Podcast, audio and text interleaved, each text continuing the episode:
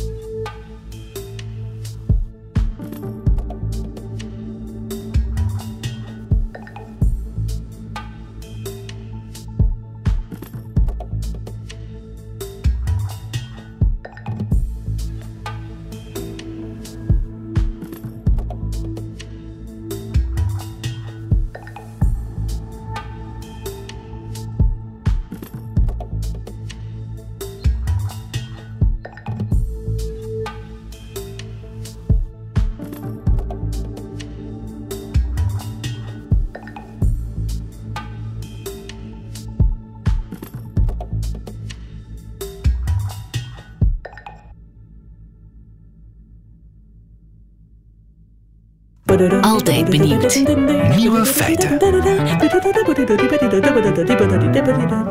Stel, ik ben een vrouw. Zou ik dan meer kans op promotie maken mocht de baas ook een vrouw zijn? Je zou denken van wel, maar onderzoek in Utrecht wijst op het tegendeel. Goedemiddag, Naomi Elmers. Goedemiddag. Je bent uh, hoogleraar sociale wetenschappen aan de Universiteit van Utrecht en je hebt collega's onderzocht, geloof ik, hè? Wat heb je hen gevraagd? Ja, ik heb, uh, of met een aantal uh, collega's van mij, samen hebben we dat gedaan. ik heb twee dingen gedaan. Ik heb um, de, op de universiteit, maar ook in bedrijven, um, hebben we gekeken naar vrouwen die um, aan het begin van hun loopbaan staan en gevraagd wat hun ambities zijn en hoe gemotiveerd ze zijn om carrière te maken. En we hebben ook aan senior medewerkers, dus op hogere posities of leidinggevende functies, of de professoren aan de universiteiten, hebben wij gevraagd uh, hoe zij uh, dat inschatten voor die junior collega's. Hoe gemotiveerd ze zijn, hoe ambitieus ze zijn uh, om een carrière te maken. En dat hebben ze wel aan mannen als aan vrouwen gevraagd en dat hebben we met elkaar vergeleken. Ja, ja. Dus je hebt mensen gevraagd op verschillende treden van de, de ladder, zeg maar. Precies. En wat blijkt? Ja, wat blijkt eigenlijk, uh, vinden wij heel uh, interessant, uh, maar ook wel bijzonder, is dat eigenlijk de jonge mensen, dus de jonge mannen en de jonge vrouwen, die verschillen niet van elkaar. Die spreken eigenlijk dezelfde ambities uit en die hebben dezelfde motivatie om een carrière te maken. Maar als wij kijken naar de senior mensen, dus degene die hun moeten beoordelen of die hun kansen moeten geven, dan zien we een verschil tussen mannen en vrouwen. en dat verschil gaat twee kanten uit. Uh, aan de ene kant zien we uh, dat de vrouwen zichzelf eigenlijk mannelijker uh, zichzelf beschrijven dan dat de mannen zichzelf beschrijven. Dus deze vrouw vindt zichzelf heel erg mannelijk, heel erg competitief, agressief, um, um, stoer. Zo beschrijven ze zich ook, super gemotiveerd. maar ze zetten zich ook op die manier af tegen de jongere vrouwen, want die vinden ze dan eigenlijk minder uh, gemotiveerd. En uh, eigenlijk onderschatten ze uh, de ambities van de jongere vrouwen. Dus vrouwelijke bazen zijn eigenlijk extra kritisch voor vrouwelijke collega's. Ja, dat is wel iets wat we vinden. En de reden dat wij daar nu over gepubliceerd hebben, is dat we dat 15 jaar geleden hadden wij dit ook al gevonden. Uh, en wij hadden de hoop uh, dat het eigenlijk met de loop der tijd, naarmate er meer vrouwen uh, in hoge posities zouden komen, eh, dat dat effect ook zou verdwijnen. en daarom hebben wij het onderzoek nu nog een keer herhaald, 15 jaar later. En wij vinden eigenlijk nog steeds hetzelfde patroon. Dat heet geloof ik het Queen Bee effect. Ja, daar zijn we eigenlijk achteraf niet zo gelukkig mee met die term. Um, want dat suggereert een beetje dat er iets is wat in die vrouwen zit. Uh, dat vrouwen nu eenmaal vervelend doen tegen andere vrouwen. Of dat vrouwen nu eenmaal als enige graag op een hoge positie willen zitten. En we hebben allerlei aanvullende onderzoeken en interviews gedaan om nog meer gegevens daarover te verzamelen. En onze conclusie is dat het eigenlijk helemaal niet aan die vrouwen ligt. Hoezo? Waar ligt het dan wel aan? Uh, het ligt eigenlijk vooral aan de werkomgeving en aan de manier waarop uh, deze vrouwen behandeld worden. Uh, wat wij zien is dat ze dan in een werkomgeving zitten waar toch heel um, ja, mannelijke stereotypen zijn over wat een goede leidinggevende maakt, hoe die eruit ziet, hoe die zich gedraagt. en waarbij mensen negatieve verwachtingen hebben over vrouwen en denken, nou vrouwen die zullen dat vast niet kunnen of die zullen dat vast niet willen die zijn er niet geschikt voor. Uh, en wat we dan zien is bij deze vrouwen dat zij, uh, ja, de sleutel om, uh, voor hun om succesvol te zijn, is om zich dan aan te passen aan dat hele mannelijke beeld. En om heel duidelijk te benadrukken van nou, wij zijn niet zoals andere vrouwen. Misschien verwacht je dat andere vrouwen niet geschikt zijn of niet ambitieus zijn, maar wij zijn wel heel ambitieus. Wij willen wel heel hard werken. Uh, en wat je ziet is dat die omgeving dat dus eigenlijk in die vrouwen oproept. En dat ligt dus niet aan de vrouwen zelf, maar aan de mentaliteit, zeg maar, aan de cultuur op de werkvloer. Ja, en we kunnen ook uh, met andere studies laten zien uh, dat als mensen in een andere werkomgeving zitten, waar ze puur op hun eigen um, ja, verdiensten worden beoordeeld, niet volgens het stereotype, dan zien we dit effect ook niet verschijnen. En zou datzelfde effect ook gelden voor uh, andere minderheidsgroepen tussen aanhalingstekens of andere groepen waarvan of individuen die tot een groep behoren waarvan gedacht wordt, ja, die, die haalt dat nooit, dat, die verwacht je niet op zo'n hoge post? Ja, precies. Dat is ook een van de redenen dat wij denken dat het niet zoveel met vrouwen te maken heeft. Want we hebben dat ook onderzocht uh, bij etnische minderheden in leidinggevende functies. En daar zien we eigenlijk precies hetzelfde. En dat noemen wij dus uh, self-group distancing in het Engels. Uh, dus je zet jezelf eigenlijk af tegen de groep om succesvol te zijn. En als er dus een negatief stereotype is over jouw groep, of als er van uh, mensen zoals jij niet zoveel verwacht wordt op de werkvloer, dan moet je dus echt afzetten tegen je groep en zeggen: nee, ik ben heel anders en misschien kunnen zij dat allemaal niet, maar ik kan dat wel en ik wil dat wel. En we zien dus dat zowel mannen als vrouwen, uh, bijvoorbeeld in een etnische minderheid, eigenlijk precies hetzelfde doen. Zij willen absoluut niet tot die groep behoren. Nou ja, dat is eigenlijk de boodschap die zij krijgen op het werk. Um, en we zien ook wel dat mensen daardoor ook, uh, ja, misschien soms in de problemen komen. Want sommigen die denken van ja, ik vind eigenlijk wel dat ik daarbij hoor. Of dat is voor mij een hele belangrijke groep. Maar op de werkplek uh, ja, voelen ze zich gedwongen om uit te stralen van nee, ik ben heel anders. Ik pas mij aan aan uh, het beeld van wat jullie van succes hebben. Ja, ja, ja, ja. Zo zal misschien een homoseksuele baas plotseling heel erg stoer beginnen doen. Dat zou bijvoorbeeld kunnen zijn, ja. En wat wij denken is dat dat eigenlijk voor de bedrijven een nadeel is. Uh, want je hoort vaak toch uh, dat er wordt gezegd van we moeten eigenlijk streven naar meer diversiteit, meer verschillende soorten mensen, meer verschillende soorten perspectieven. Dat komt eigenlijk het werk alleen maar ten goede. En wat we eigenlijk zien uh, in dit uh, soort studies, maar ook in andere studies, is dat eigenlijk het helemaal niet zo goed werkt. Want er worden wel andere mensen aangenomen. Uh, maar ze krijgen eigenlijk toch heel erg de boodschap van ja, je moet je hier wel aanpassen aan hoe we dat hier allemaal doen. Ja. En wat je ziet is dat of mensen passen zich aan en dan zijn ze succesvol. Maar ja, dan is er nog steeds eigenlijk geen diversiteit. Of ze hebben er heel veel moeite mee en dan gaan ze weer weg. En dan wordt er vaak gezegd van nou, zie je wel, deze mensen zijn blijkbaar ja. niet geschikt of niet gemotiveerd. En zo verandert er eigenlijk heel weinig. Ja, ja dus uh, meer vrouwen op de werkvloer zorgt niet automatisch voor een mentaliteitswijziging. Nee, en je moet je dus niet blind staren alleen op die aantallen. En dat is dus ook wat wij nu zien in dat onderzoek, wat wij dus 15 jaar later herhaald hebben. Er zijn veel meer vrouwen um, aanwezig. Uh, maar het gedrag wat van hun gevraagd wordt door hun omgeving is nog steeds heel masculien. En in die zin is er heel weinig veranderd.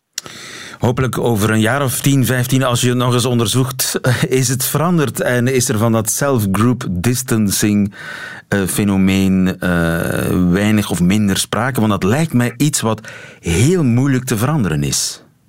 Ja, en daarom vinden we het ook belangrijk om deze onderzoeken te doen en om deze resultaten te delen, omdat uh, het goed is dat mensen zich daarvan bewust worden, want dat is de enige manier om het te veranderen. Inderdaad. Naomi Ellemers, dankjewel voor dit gesprek. Goedemiddag. Graag gedaan. Nieuwe feiten.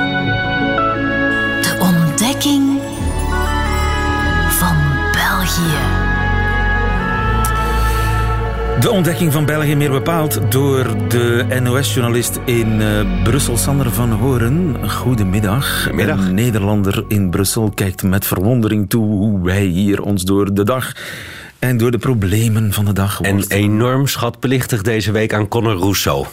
Rousseau, dat is wat jou deze week heel erg is opgevallen? Nou ja, omdat hij met zijn uh, naamswijziging van de SPA uh, eh, sowieso mij uh, ongewild waarschijnlijk enorm heeft laten verbazen over het Belgische politieke landschap. Ik heb een aantal uitvindingen gedaan, dingen die ik nog niet wist, maar toch ook wel over taal heeft laten nadenken en over merken in het algemeen. Dus hij heeft nogal wat teweeg gebracht bij mij deze week. Want als ik terugdenk aan mijn kindertijd, alle politieke partijen in België zijn verdwenen of van naam veranderd. Of van naam veranderd, ja. Maar alle, wij keken heel vaak naar de Nederlandse televisie, zoals dat toen ging in de jaren zeventig alle politieke partijen in Nederland zijn dezelfde gebleven. Niet alle, maar alleen... Bijna uh, alle. Bijna CD, alle. Maar, CDA is redelijk recent, geloof ik. Hè? Maar in, ja, maar dat zijn allemaal fusiepartijen. Dus wat je in Nederland wel... Fusiepartijen? Fusie. Fusie, de samenvoegingspartijen.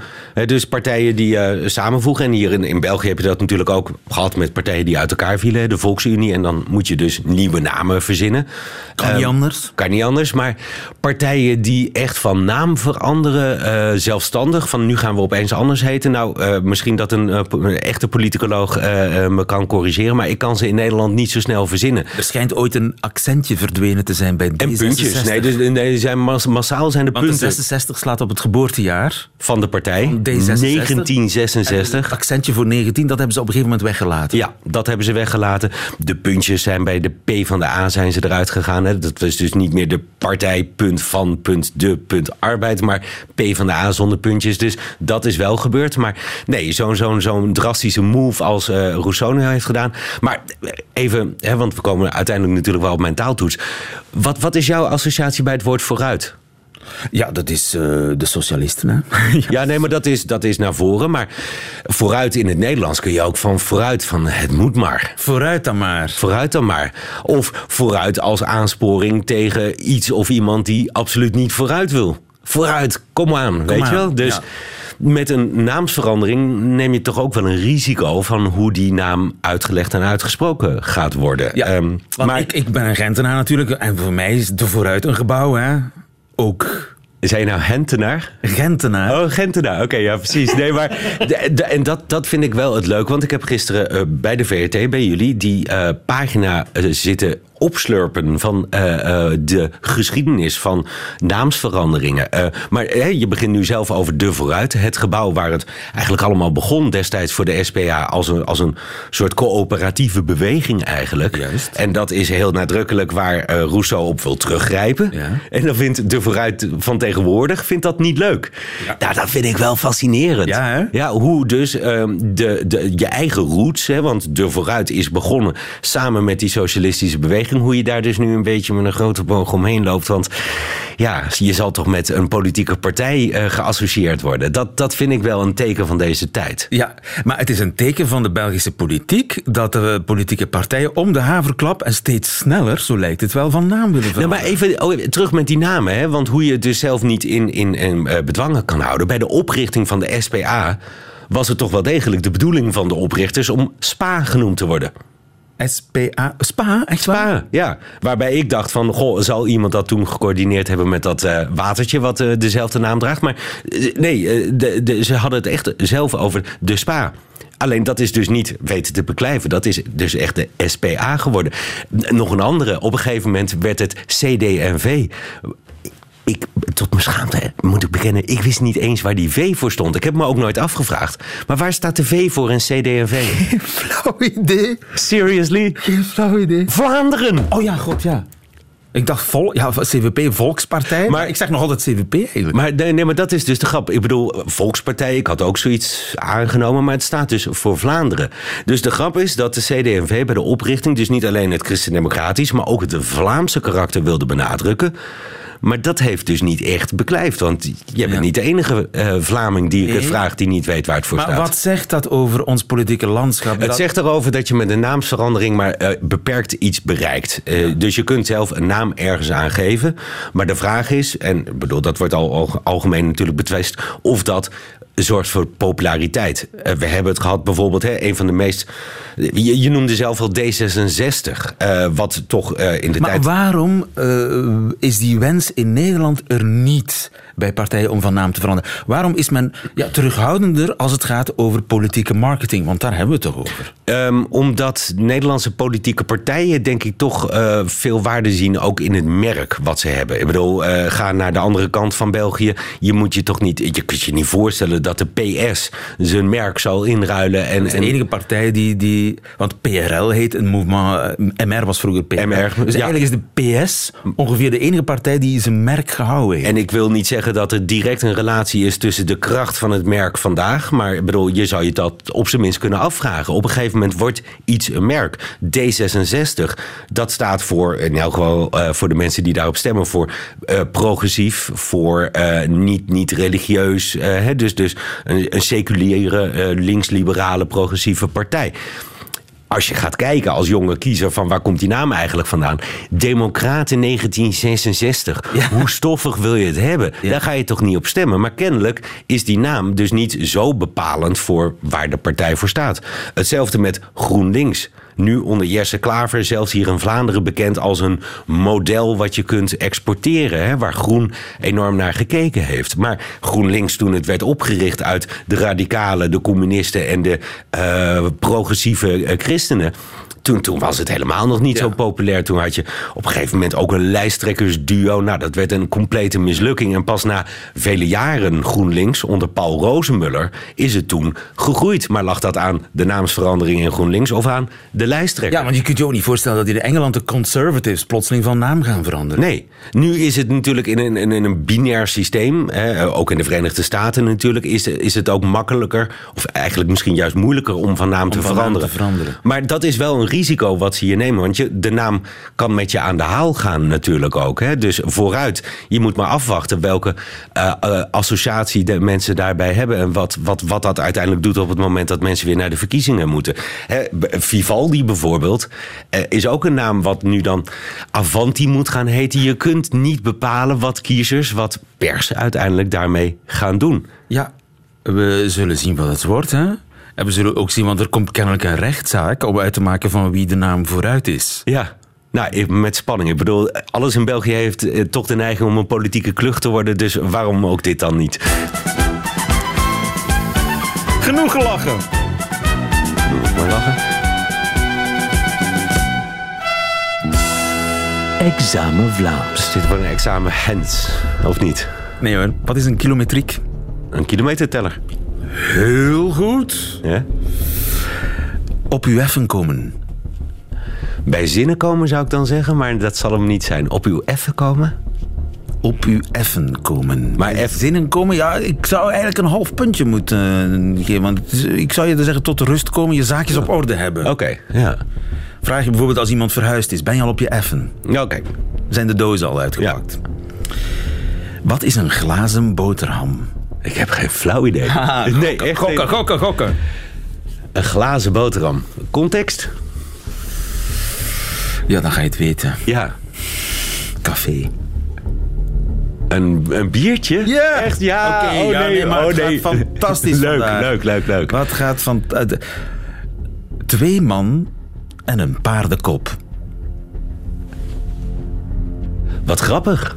Wij kennen anderhalve man en een paardenkop. Ah, oké. Okay. Dus dan hebben we eigenlijk... We eh, hebben het over, over bijna niemand. Bijna niemand. van- Anderhalve man en een paardenkop. Dat Is is, het in. Nederland? Is het in Nederland anderhalve man en een paardenkop? Ja? In Vlaanderen is het twee, Twee man, man en een paardenkop. Oh, wat Voor het- grappig. Ja, alles goed. Ik weet niet wat ik meemaak. Ja, en Ik nog een eh, grappig inzicht ook. Want de vraag voor de luisteraar lijkt me nu... waarom hebben wij het over anderhalve man en een paardenkop... en eh, hebben we de andere wij het over twee man en een paardenkop? Dat is Ja, toch omdat, grappig. om- omdat jullie nuchterder zijn en bescheidener zijn. Ik zou En- niet en, weten. We, we- we- we alles groter zien, weet ik veel. Ja.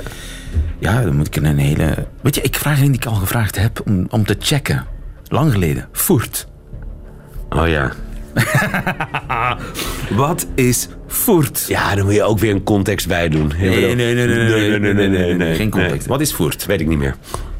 Eigenlijk een gokje, kom. Nee, kom aan. Je zegt eigenlijk voert tegen voert. Ja, maar dit vind ik dus gemeen. Dit is, nee, maar wacht even. hoor. Dit, dit is dus de, de, de leraar zeg maar, die een proefwerk heeft afgenomen. En eh, dat is met goed gevolg gedaan. En dan gaat hij achteraf gaat hij de beoordelingscriteria bij. Dat kan je niet doen. Je kunt niet na een volledig goed afgelegd examen Goed, een vraag... goed nee, geprobeerd. kan je niet maken. Goed geprobeerd. Voert betekent de pot op. Ja, voert. Dat, dat, ik, had ik, moeten zeggen, ik inderdaad. je ik had het moeten zeggen. pap in de mond, als Ja. het ware. Is, is dit dan een uitdrukking? Nee, De pap in de ik mond? legde je de woorden in de mond. Ik gaf je de pap in de mond. Ja. Door, je zei voert tegen voert. Voert is eigenlijk een opgestoken middenvinger. Maar goed, de anderhalve man en een paardenkop die nu nog luisteren... die zijn we inmiddels wel kwijt na dit onderzoekje. Gefeliciteerd, Sandra van Horen. Radio 1. Nieuwe feiten. Lieven van den Houten. Het was u wellicht nog niet opgevallen. Mij was het in elk geval nog niet opgevallen. Maar de maan die is dus aan het roesten. Katrien Kolenberg, goedemiddag. Goedemiddag. U bent sterrenkundige aan de Universiteit van Leuven. En dat roesten dat blijkt ook uit nieuw onderzoek. Kunnen we dat met het blote oog zien? Slaat de maan rossig uit? Nee, nee, dat kan je niet met blote oog zien. Ook al lijkt de maan soms wat roder op het moment dat die opkomt. Dat roest kunnen we echt niet zien met het blote oog. Maar het is er wel. Ja, het is er wel. We hebben dat, ehm, ja, we hebben dat achterhaald met behulp van een, een missie, een Indische ruimtesonde die rond de maan draait en die heeft een instrument aan boord, de Moon Mineralogy Mapper. En dat instrument heeft dus gemeten dat, ja, dat er ijzerhoudend gesteente is op de maan, dat bovendien ook verroest is op sommige plekken. Maar dus voor roest heb je nodig ijzer. Dat is er dus kennelijk. Maar Ja. heb je ook lucht en water nodig? Is er lucht Ja. en water op de maan? Inderdaad, dat is dus wat ons een beetje, ja, wat ons nieuwe, nieuwe idee geeft over de maan en ook de samenwerking tussen de maan en de aarde, als het ware. Want inderdaad, eh, voor roest, en wat dat we zien op, op de maan is een bepaald gesteente, hematiet, dat net zoals ijzer kan gaan roesten. En voor roest heb je dus water nodig en zuurstof. Nu, water is er op de maan, maar eh, niet zoals we het hier hebben. Je- we zien water dat bevroren is en vooral aan de polen van de maan, waar de zon minder direct op schijnt, zien we bevroren water in de kraters. Ehm, dus dat is vrij beschut. En anderzijds zit er ook water eigenlijk vast in het gesteente van de maan. dus dat water is er wel, maar dat kan niet zo simpel, ja, dat kan ook niet overal, dat is niet overal even sterk aanwezig. Daarom dat we dat roest ook niet overal op dezelfde manier zien. Aha, en zien we dat En- voornamelijk aan de polen waar dan meer water is? Ja, inderdaad. We Ah, zien meer roest aan de polen en we zien ook meer roest aan de kant van de maan die naar ons gericht is. Want de maan kijkt altijd met dezelfde kant naar ons. En dus die kant die blijkt meer eh, roest te, roestig te zijn dan de achterkant van de maan, die we nooit te zien krijgen, Ah, ja. maar waar een ruimtesonde natuurlijk wel boven kan gaan vliegen en metingen doen. En dus zouden wij daar voor iets tussen kunnen zitten. Want wij, het is met de kant waarmee ze naar ons kijkt dat ze roest. Ja, inderdaad. En dus ja, wij als, eh, wij als aardbewoners niet, maar onze aarde wel. Want onze aarde heeft een atmosfeer en die atmosfeer die bevat natuurlijk eh, zuurstof, die voor ons, ons essentieel is. En die atmosfeer, ja, die, die bevindt zich ook in een, in een magneetveld. Dus onze aarde heeft een magneetveld. Dat magneetveld beschermt ons van schadelijke straling van de zon. Ehm, dat is de zogenaamde zonnewind. Ehm, en dus dat magneetveld wordt voor een stuk ook weggeblazen van de aarde, dus van de zon weg. En de maan die passeert daar af en toe door. En wanneer in die, we noemen dat de magneetstaart, eh, de magnetotail in het Engels, wanneer de maan daardoor passeert, dan krijgt hij dus ook moleculen mee in kleine hoeveelheden, maar toch genoeg om roest te gaan veroorzaken, die eigenlijk komen van de aardse atmosfeer. Ja, ja, dus wij blazen als het ware op een magnetische manier lucht richting zon. En soms zit de maan in de weg en vangt hij een klein beetje lucht op. Inderdaad, inderdaad. Vangt hij enkele van die moleculen op in kleine hoeveelheden, maar natuurlijk, ja, over de, de miljarden jaren uh, dat de maan al uh, ja, onze compagnon is, is dat, uh, ja, kan dat toch wel voor wat roest zorgen. Ja, ja. En wij doen de maan dus een beetje roesten. Is dat een probleem mm -hmm. voor haar? Um, nee, Nee, dat is geen probleem. Dat is een interessante vaststelling. Dankzij het feit dat we daar roest zien, hebben we meer informatie over de wisselwerking tussen de aarde en de maan en ook ja, de, de samenstelling van, van de maan. Dus dat is, uh, dat is geen probleem. Dat hematiet, dus dat gesteente daar roest, dat we op de maan zien, dat hebben we trouwens ook heel uh, talrijk op onze eigen aarde. Is hier een soort edelsteen. Ja, ja. Uh, en hier zien we ook dat dat soms, dat is, dat is eigenlijk een donker gesteente, maar dat heeft soms zo wat van die, van die roestige vlekjes. Ah ja. Uh, dus die een beetje doen denken. Ja, excuseer. Van, van hieruit kunnen we dat roest niet zien, maar mocht je op de maan staan, nee. dan zou je dat echt wel die rossige vlekjes zien. Ja, inderdaad. Want hier op aarde heb je dat ook, dat hematita roest. Hier is natuurlijk veel meer water en zuurstof. Eh, en dus dat, dat, ziet eruit als, als, uh, ja, als, als roest. Hè. En dat is dus een steen die wordt zo'n beetje, daar, daar komt zo'n zo soort aanslag op, zoals ja. gestolde bloed. En vandaar ook de naam hematiet. Juist, Want, ja. Uh, ja. Dus met die kennis komt de maan toch een klein beetje dichter bij de aarde te staan, hè? ja, nogthans gaat ze eigenlijk van ons weg, hè? Dat is ook waar. Daar mag je ja. niet aan denken. Maar dat gaan we niet meemaken, toch? Hè? Wij in, uh, in wel, ons leven. Ja, zichtbaar niet. Nee, zichtbaar gaan we dat niet meemaken, want dat is een paar centimeter per jaar. Maar ze gaat wel geleidelijk weg van ons. Dat is maar een trieste Zolang gedachte. wij er zullen zijn, hebben we daar, ja, zullen we daar weinig van merken. En daar ben ik blij om. Dankjewel, Katrien Kolenberg. Goedemiddag. Graag gedaan. Goedemiddag. Dag. Nieuwe feiten.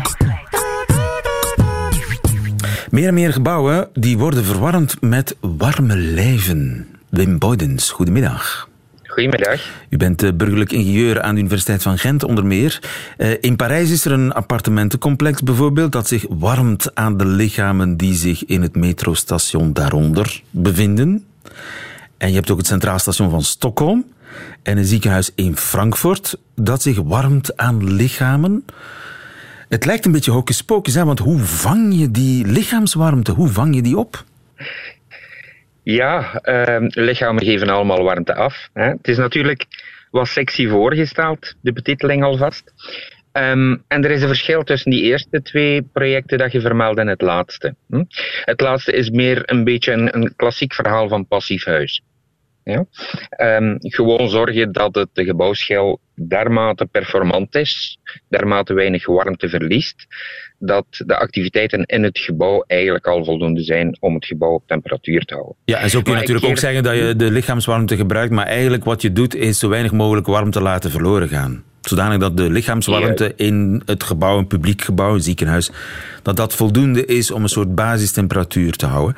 Maar dus in Parijs is, er een, is er een gebouw dat zich boven een metrostation bevindt en dat warmte haalt uit de lichamen van de, ja, ja. de, de metroreizigers. Hoe gaat dat? Inderdaad. Dat, dat is heel mooi. Uh, en, en de essentie is wel correct. Het is een beetje eenvoudig voorgesteld. Eigenlijk is dat een vorm van, van, ja, misschien een moeilijk woord, maar systeemintegratie, wat wel heel belangrijk is vandaag de dag, waar dat je eigenlijk verschillende gebouwen en systemen gaat koppelen aan elkaar, gaat die samen bekijken. En die installaties van die gebouwen die worden geconnecteerd aan elkaar, dus gekoppeld. Het begint eigenlijk met een functie, zoals die metro waarover je spreekt, waar dat heel veel mensen samenkomen. Allee, nu iets minder met de, de COVID-perikelen uiteraard. En hun lichaamswarmte zorgt ervoor dat eigenlijk dat gebouw behoorlijk opgewarmd wordt. Ja. ja? En dan um, moet je die warmte op de een of andere manier aftappen. Hoe gebeurt dat? En wel, de, de sleutelrol gebeurt daar eigenlijk, en ook in dat andere project, met een warmtepomp. Um, een warmtepomp is een begrip die we al lang kennen. Um, maar die natuurlijk niet zo uh, aantrekkelijk klinkt. Het is, het beproefde technologie, ook heel sterk verbeterd in de loop van uh, de voorbije halve eeuw, laten we maar zeggen. Um, maar die, gaat, die heeft er eigenlijk alle baat bij om een, een bron te gaan zoeken waaruit die warmte kan halen. En hoe hoger die temperatuur is, um, hoe gemakkelijker hij dat kan. En met een zeer groot effect. Die kan eigenlijk met één hoeveelheid energie, die dan elektriciteit is, kan hij die warmte uit uh, zontemperaturen halen met een effect over een vermenigvuldiging van 5 tot 7. Dus die gaat dat gaan vertalen naar warmte vijf keer à zeven keer zoveel. En die gaat dat transporteren naar het gebouw die boven grond staat. Ja. En dat gebouw boven grond zit natuurlijk in de felle vriesperiode uh, en heeft er alle baat bij om die warmte nuttig in te zetten. Ja, ja. Maar bijvoorbeeld de klassieke centrale verwarming, die werkt met uh, warm water. En dat water dat is ja, 60 graden, zeg 50 tot 70 graden warm. Dat haal je toch nooit op die manier? Dat is eigenlijk afhankelijk van het verschil tussen naar welk systeem wil je die warmte transporteren. En 50, 70 is inderdaad grote orde. Maar als de bron al 20 à 25 is, dan is het verschil tussen die twee niet zo groot. Uh, dus dat wil eigenlijk zeggen, we moeten kijken naar het verschil tussen de bron waaruit die warmtepomp put en de locatie waar de warmte moet afgegeven worden. Dus het is natuurlijk dus ook beter dat die temperaturen van het centrale verwarmingssysteem zo laag mogelijk zijn. Dat verbetert enkel die performantie. Ja. Um, en daarom ga je liever gaan kijken naar vloerverwarmingssysteem of ventiloconvectoren. Ik wil niet te technisch worden. Die hoeven geen 70 graden warm te worden, want dan ga je je voetjes uh, verbranden natuurlijk. Absoluut, dat is niet de bedoeling natuurlijk. Hè. Dus je zoekt inderdaad het verschil tussen de twee zo klein mogelijk te maken. En een van de methoden is inderdaad het afgiftesysteem wat te verlagen in temperatuur. Uh, maar het andere is evenzeer, en dit is hier eigenlijk de, een voorbeeld ervan, te zoeken naar een bron die een zo hoog mogelijk temperatuur heeft. En dan Ja, kijk ja. je bijvoorbeeld naar glucose. Nou, lichaamswarmte, maar er zijn ook al systemen die werken op de warmte die in de riolen zit. Hier in Brussel zijn er een paar projecten. Eh, kan dat ooit de enige bron van verwarming zijn? Als je over die riolen spreekt, heb je wel een punt. Uh, zou een keer een balans moeten maken. Uiteindelijk, rioolwarmte is voor een groot stuk ook lichaamswarmte. Ehm, Onrechtstreeks wel, ja, inderdaad. Want wat Ja. komt er in die riolen terecht? Ik wil, er, ik wil er niet dieper op ingaan. Maar, maar dus inderdaad, in maar, je hebt dan ja. toch nog een beetje steunverwarming nodig, een soort extra, meestal. Hangt van die balans af. Maar uiteraard, als het in de winter heel koud is, dan ga je naar een hybride systeem gaan, waarbij dat je eigenlijk verschillende technologieën koppelt aan elkaar en ze elk dan inzet wanneer dat ze effectief de beste score hebben op energie-efficiëntie. Ja. Dus je gaat eigenlijk niet één techniek, maar je gaat er een paar gaan combineren en je gaat die eigenlijk inzetten wanneer de sterkste zijn troeven kan uitspelen. Maar het kan dus En- wel eh, je verwarmen met warme lijven. Dat bewijzen ze in eh, Zweden, in Stockholm en in Parijs onder meer. Dankjewel Wim Boydens. Goedemiddag. Graag gedaan. Dat waren de nieuwe feiten van 11 september 2020. Alleen nog die van Jovan Castiel heeft u te goed in haar middagjournaal. Nieuwe feiten. Middagjournaal. Goedemiddag. Mijn man kijkt graag naar wielrennen. Elk jaar probeert hij mij te overtuigen om naar iets wielrennenachtig te kijken. En elk jaar probeer ik het nog eens en het lukt nooit. Ik zeg dingen zoals: Waarom zou ik ooit willen kijken naar mensen terwijl ze aan het fietsen zijn? Dan kan ik even goed in onze voortuin gaan zitten.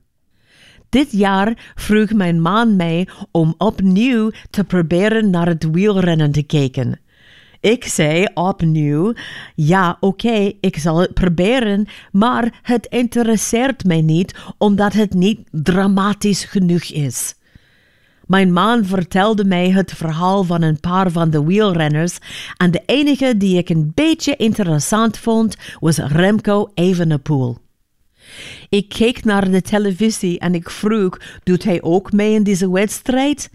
Precies op dat moment kwam er een herhaling op tv. Remco Evenepoel was blijkbaar in een ravijn gevallen.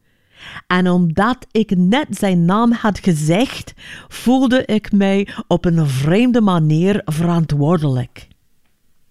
Ik begon te huilen en te bidden. Zelfs toen ze hem een paar minuten later uit de ravijn haalden, bleef ik huilen. Want zelfs mijn man, die denkt dat hij alles over wielrennen weet, kon mij niet vertellen of het goed ging met Remco. Toen de wedstrijd gedaan was, wilde mijn man naar een film op een ander kanaal kijken. Nee, riep ik, wat als er nieuws is over Remco Evenepoel. Ik kon die nacht niet slapen en ik voelde mij niet op mijn gemak tot ik de volgende morgen in de krant las dat Remco Evenepoel helemaal zou genezen. Mijn man kwam de keuken binnen en zei: Waarom huil je? Is er iets gebeurd? Ik zei: Het gaat goed met Remco Evenepoel. Ik ben aan het huilen omdat ik gelukkig ben. Hij is zo jong en hij is de nieuwe Eddy Merckx. Weet jij dan niks over wielrennen? Twee weken geleden zei mijn man tegen mij: Hey, je zal dit tof vinden. De Tour de France begint vandaag. Laat ons er samen naar kijken. Ben je gek? schreeuwde ik. Ik kan niet naar wielrennen kijken. Het is veel te dramatisch voor mij. Tot de volgende keer.